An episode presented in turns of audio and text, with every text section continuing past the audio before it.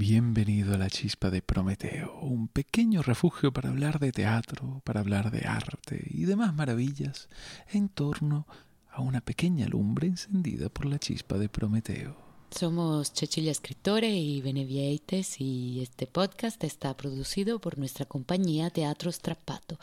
No olvides suscribirte para no perderte ningún episodio. ¿Y por qué seguimos estudiando la mitología?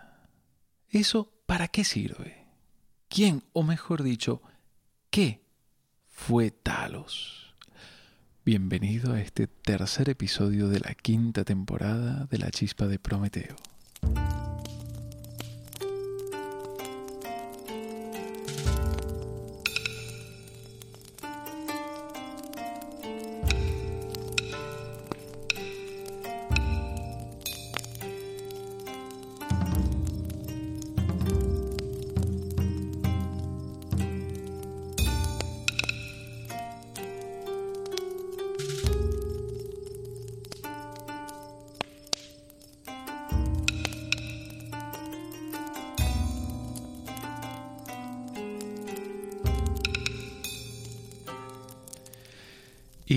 No solo en este episodio, sino en toda esta temporada, nos estamos ocupando de mitos, de historias fantásticas, con personajes maravillosos e, e, imposibles. Pero, ¿por qué? Tenemos siempre que detenernos para preguntarnos si lo que hacemos tiene sentido, un sentido profundo, si es realmente útil, necesario. ¿Hacemos esto por una curiosidad superficial? Quizás lo hacemos por una especie de nostalgia, añoramos las fábulas, los cuentos, los mundos mágicos. Quizá vamos en busca de un conocimiento profundo, buscamos desvelar un misterio, algo importante que sabemos que nos hace falta sin saber qué es. Esta palabra, misterio, es hermosa. En algún otro episodio hemos hablado de los misterios en la cosmogonía religiosa griega. Los misterios eran eh, esos aspectos de la, de la religión que tenían que ver con la salvación del individuo, a diferencia de la religión olímpica. Recordamos que tenía un rol meramente social. El misterio es importante y es importante porque es algo que ocurre en el interior de cada quien. Es algo que nace del conocimiento y el silencio. Mysterion en griego quería decir iniciado, pero ¿quién era un iniciado? Si recuerdas el episodio de la primera temporada que dedicamos a Dionisio, contábamos cómo el iniciado es el que ha hecho un camino en sentido espiritual, el que busca algo. Pero ese algo se busca en silencio. De hecho, la raíz de la palabra es mío, que significa cerrar los labios. Mm, la letra que se pronuncia con los labios cerrados. Los latinos decían mudo. Mm, podríamos decir que el misterio vive en el corazón de aquellos que aprenden algo y lo hacen crecer en el silencio. Se suele decir que el Evangelio de Marcos es el Evangelio de los misterios. Claro, en ese Evangelio Jesús pide constantemente que no se diga nada. Cada vez que, que, hace un milagro pide no cuentes lo que ha ocurrido. Es como si ciertas cosas pueden nacer solo en el silencio. Pero ese silencio requiere una chispa que lo convierta en misterio. Esa chispa es quizás una historia, es quizás un mito, una experiencia que no nos podemos explicar, un relato que no tiene explicación. Yo creo mucho en el poder inspirador del misterio, pero el misterio nace en quien acepta que no sabe. Y llegados aquí, leamos la nostalgia de ese tiempo mítico de Arthur Rimbaud.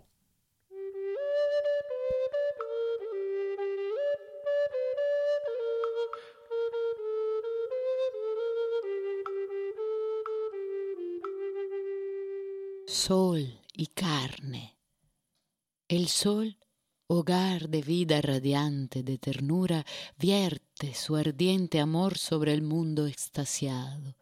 Y cuando nos tumbamos en el valle, sentimos que la tierra es doncella rebosante de sangre, que su inmenso regazo, henchido por un alma, es de amor como Dios de carne como una hembra y que encierra, preñada de sabias y de luces, el hervidero inmenso de todos los embriones.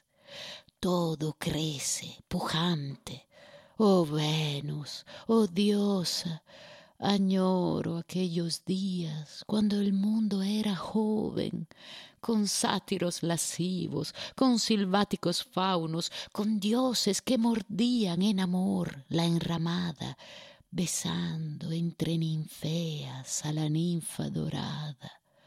Añoro aquellos días cuando la savia cósmica, el agua de los ríos y la sangre rosada de los árboles verdes en las venas de pan encerraba tremante un mundo y que la tierra bajo su pie de cabra lozana palpitaba cuando al besar suave su labio la siringa tocaba bajo el cielo el gran himno de amor.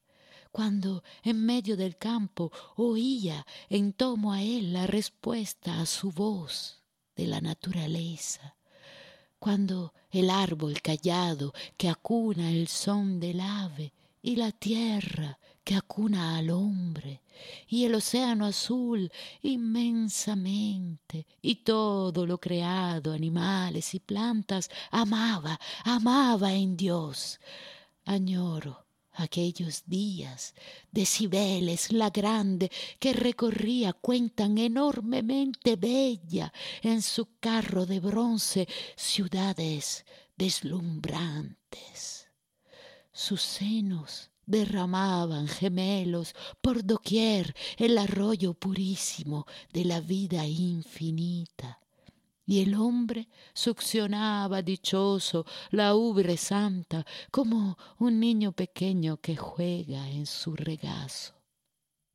Y el hombre, por ser fuerte, era casto y afable.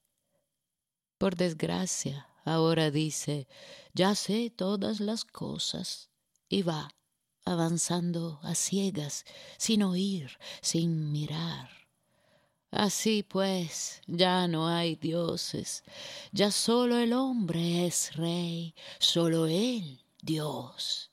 Pero amor es la única fe, si el hombre aún bebiera de tus ubres, Cibeles, gran madre de los dioses y de todos los hombres, si no hubiera olvidado la inmortal Venus, que antaño, al emerger en el fulgor inmenso del mar, cáliz de carne que la ola perfuma, mostró su ombligo rosa, donde la espuma nieva, e hizo cantar, diosa de ojos negros triunfales, el roncal en el bosque y en el pecho el amor.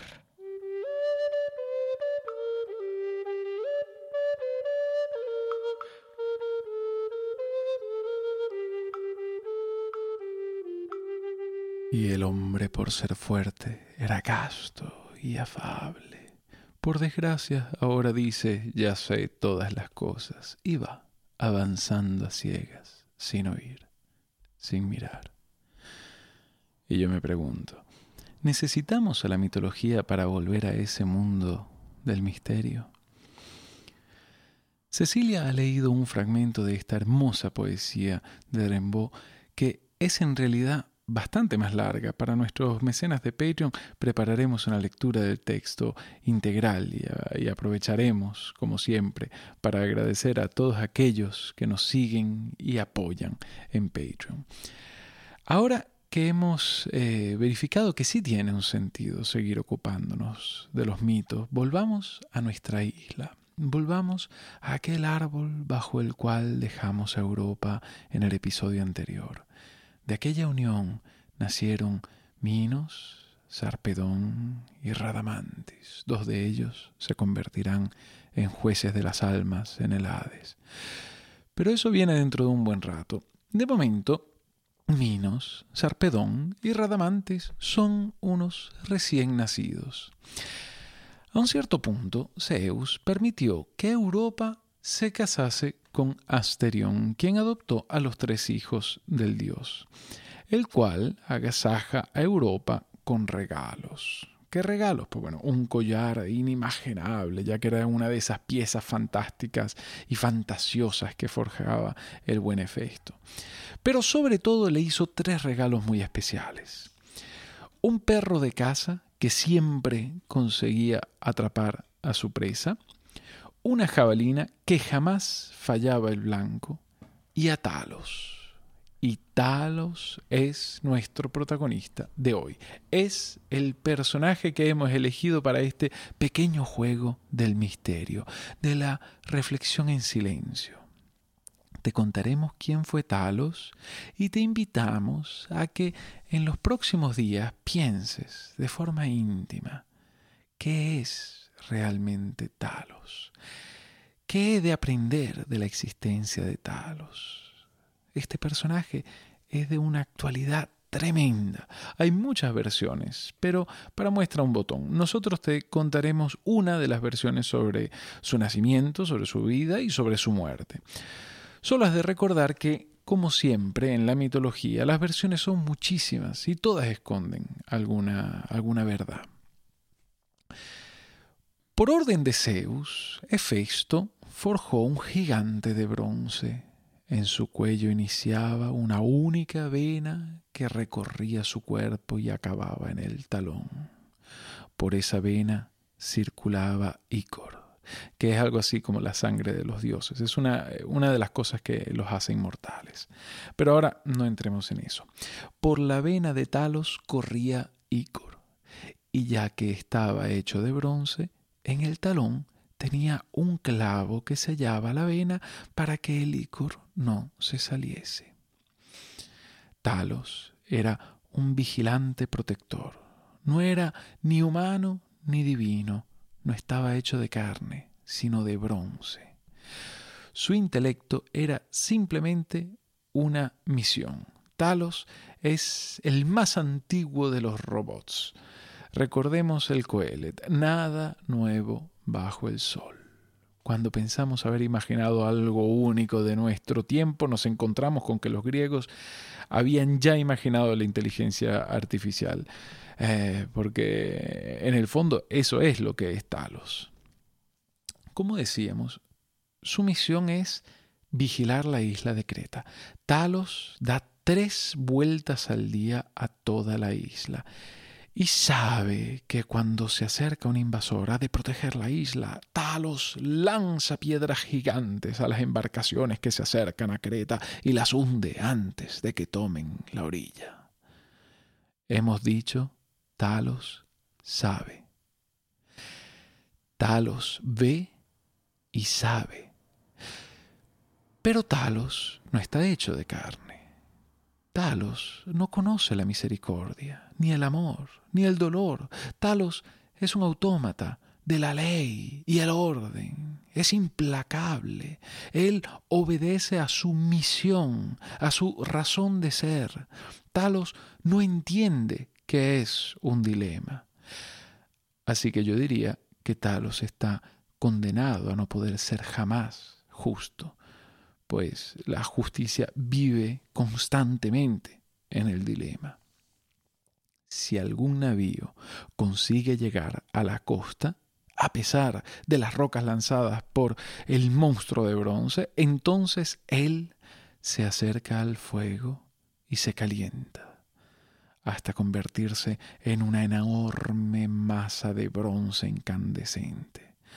Entonces Talos se acerca a los intrusos sin preguntar el motivo de su viaje. Sin saber la razón que los ha llevado hasta Creta. Talos, incandescente, se acerca y realiza un gesto que no podría ser más humano e inhumano a la vez. Talos abraza a la víctima, la cual muere calcinada y aplastada. Uno de los navíos que llegó a Creta fue el de Jasón y los argonautas cuando volvían de la Cólquide con el vellocino de oro y con Medea. paréntesis, si quieres recordar esta historia puedes escuchar los episodios de la primera temporada que dedicamos a la tragedia de Medea. La cuestión está en que las rocas de Talos no lograron detener la tremenda Argos, así que los argonautas desembarcan en Creta. Se tienen que enfrentar al robot pero con ellos viaja Medea, la maga, la astuta. La escena está delicadamente descrita en una crátera de figuras rojas del quinto siglo antes de Cristo, encontrada en Puglia, en el sur de Italia, en lo que por aquel entonces era la Magna Grecia. Esta crátera se ha bautizado con el nombre de la muerte de Talos. Ahora no nos podemos detener demasiado a hablar de esta pieza, así que haremos un programa dedicado a ella en, nuestra página de Patreon. Pero lo que en este momento más nos interesa es la escena y los personajes representados en este vaso. Tenemos en el centro, en blanco, para marcar la diferencia del cuerpo de bronce, a Talos, que se está cayendo. En el lado derecho tenemos a la personificación de la isla de Creta que asiste a la escena y Poseidón, Poseidón perdón, con Anfitrite, que son testigos de lo que está ocurriendo. A ambos lados de Talos tenemos a dos de los argonautas y a la izquierda tenemos a Medea, como si estuviese realizando un conjuro. La maga mira fija a Talos ¿Qué escena es esta? ¿Qué está ocurriendo? Una de las versiones, quizás mi preferida, narra cómo Medea convence al irracional Talos de que lo puede hacer inmortal. Talos, que es solo una función, que es solo una misión, que no empatiza ni experimenta el dilema, Talos, como todas las formas de inteligencia artificial que hemos imaginado a lo largo de la historia, solo desearía ser más que un simple mecanismo. Medea le promete la inmortalidad. Talos, el irracional, se detiene y la escucha. La maga lo distrae. Los argonautas sacan el clavo. El clavo que sella el talón de Talos. El ícor, su linfa vital, empieza a salir de su cuerpo. Su única vena empieza a vaciarse y Talos está muriendo. Es curioso pensar que un robot no muere, y menos si por su vena corre esa linfa de la inmortalidad que es el licor. Pero Talos quizás no deseaba ser inmortal, sino sentir como un dios, como un hombre. Simplemente sentir. Talos muere. Y en la crátera de Pulla asistimos, junto a Poseidón, Creta, Medea, los argonautas, a esta escena. Tras dos milenios y medio somos testigos de esa trágica escena. Pero, ¿nos da lástima Talos? Quizás no. Es simplemente un robot, pero es un robot que muere, que, que se desangra, que fue engañado porque confiaba poder ser algo más que un simple robot pero era cruel y era irracional. ¿Qué, qué, nos está contando Talos? ¿Qué hay para nosotros, humanos del tercer milenio, en esta historia? ¿Qué es el abrazo de Talos? Vivimos quizás rodeados de numerosos talos que nos hacen sentir seguros. Yo creo que esta historia, este mito, este cuento, es verdaderamente maravilloso y y se presta a una reflexión silenciosa. Nos gusta imaginar que Talos te acompañará en estos próximos días y que encenderá una chispa de misterio en tus pensamientos. Como te decía, las fuentes son muchas, las versiones son casi infinitas y a pesar de ello nunca son suficientes. Son siempre incompletas, pero escuchemos un breve cuento de nuestro bien amado Kafka.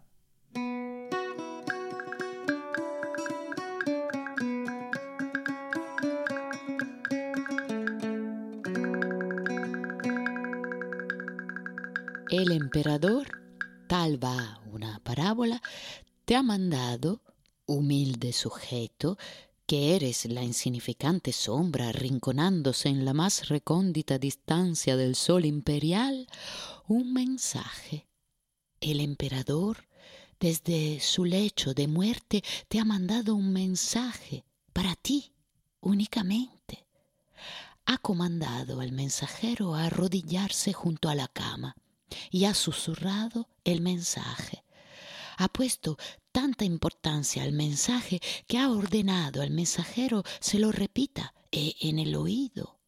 Luego, con un movimiento de cabeza, ha confirmado que está correcto. Sí, ante los congregados espectadores de su muerte, Toda pared obstructora ha sido tumbada y en las espaciosas y colosalmente altas escaleras están en un círculo los grandes príncipes del imperio. Ante todos ellos él ha mandado su mensaje. El mensajero inmediatamente embarca en su viaje. Es un poderoso, infatigable hombre ahora empujando con su brazo diestro, ahora con el siniestro, taja un camino a través de la multitud. Si encuentra resistencia, apunta a su pecho, donde el símbolo del sol repica de luz. Al contrario de otro hombre cualquiera, su camino así se le facilita, mas las multitudes son tan vastas, sus números no tienen fin, si tan solo pudiera alcanzar los amplios campos, cuán rápido él volaría y pronto, sin duda alguna, escucharías el bienvenido martilleo de sus puños en tu puerta. Pero en vez, cómo vanamente gasta sus fuerzas, aún todavía traza su camino tras las cámaras del profundo interior del palacio, nunca llegará al final de ellas, y si lo lograra, nada se lograría en ello. Él debe, tras aquello, luchar durante su camino hacia abajo por las escaleras, y si lo lograra, nada se lograría en ello. Todavía tiene que cruzar las cortes, y tras las cortes el segundo palacio externo, y una vez más, más escaleras y cortes, y de nuevo otro palacio, y así por miles de años, y por si al fin llegara a lanzarse afuera tras la última puerta del último palacio, pero nunca, nunca podría llegar eso a suceder. La capital imperial, centro del mundo, caería ante él, apretada a explotar con sus propios sedimentos. Nadie podría luchar y salir de ahí, ni siquiera con el mensaje de un hombre muerto mas te sientas tras la ventana al caer la noche y te lo imaginas en sueños.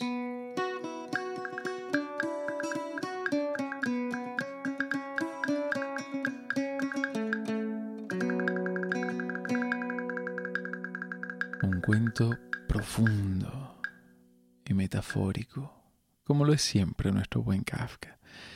Quizás se puede hacer una lectura muy cercana a la vida del autor y decir que este mensaje es en un cierto sentido como Kafka, de origen judío, veía la idea de un posible mesianismo. Quizás no tiene nada que ver con el mesianismo, quizás vaya mucho más allá. Ese mensaje, ¿qué es? ¿Qué contiene? Quizá sea un llamado a volver a una visión del mundo en la que el hombre no estaba tan seguro de saberlo todo, una edad más mítica, en un cierto sentido más ingenua, como decía Rimbaud.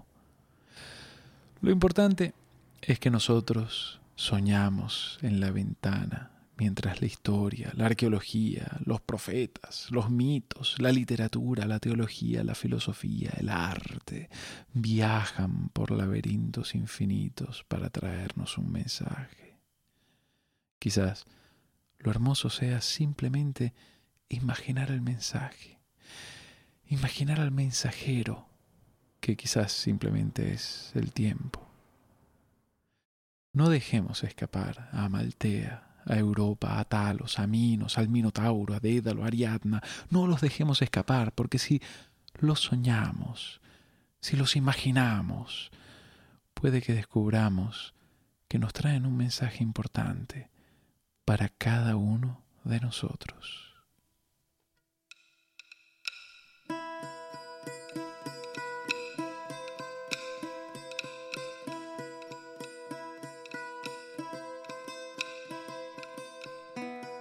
Para que esta lumbre se mantenga encendida, puedes sumarte a nosotros en Patreon, puedes suscribirte al podcast y puedes recomendárselo a tus amigos. Somos Teatro Strapato y nos puedes encontrar también en Facebook e Instagram. Esperamos que tu curiosidad te vuelva a traer a la chispa de Prometeo dentro de dos semanas. Minos habrá crecido y querrá ser rey. Os deseamos unos días con muchas chispas y fuegos maravillosos.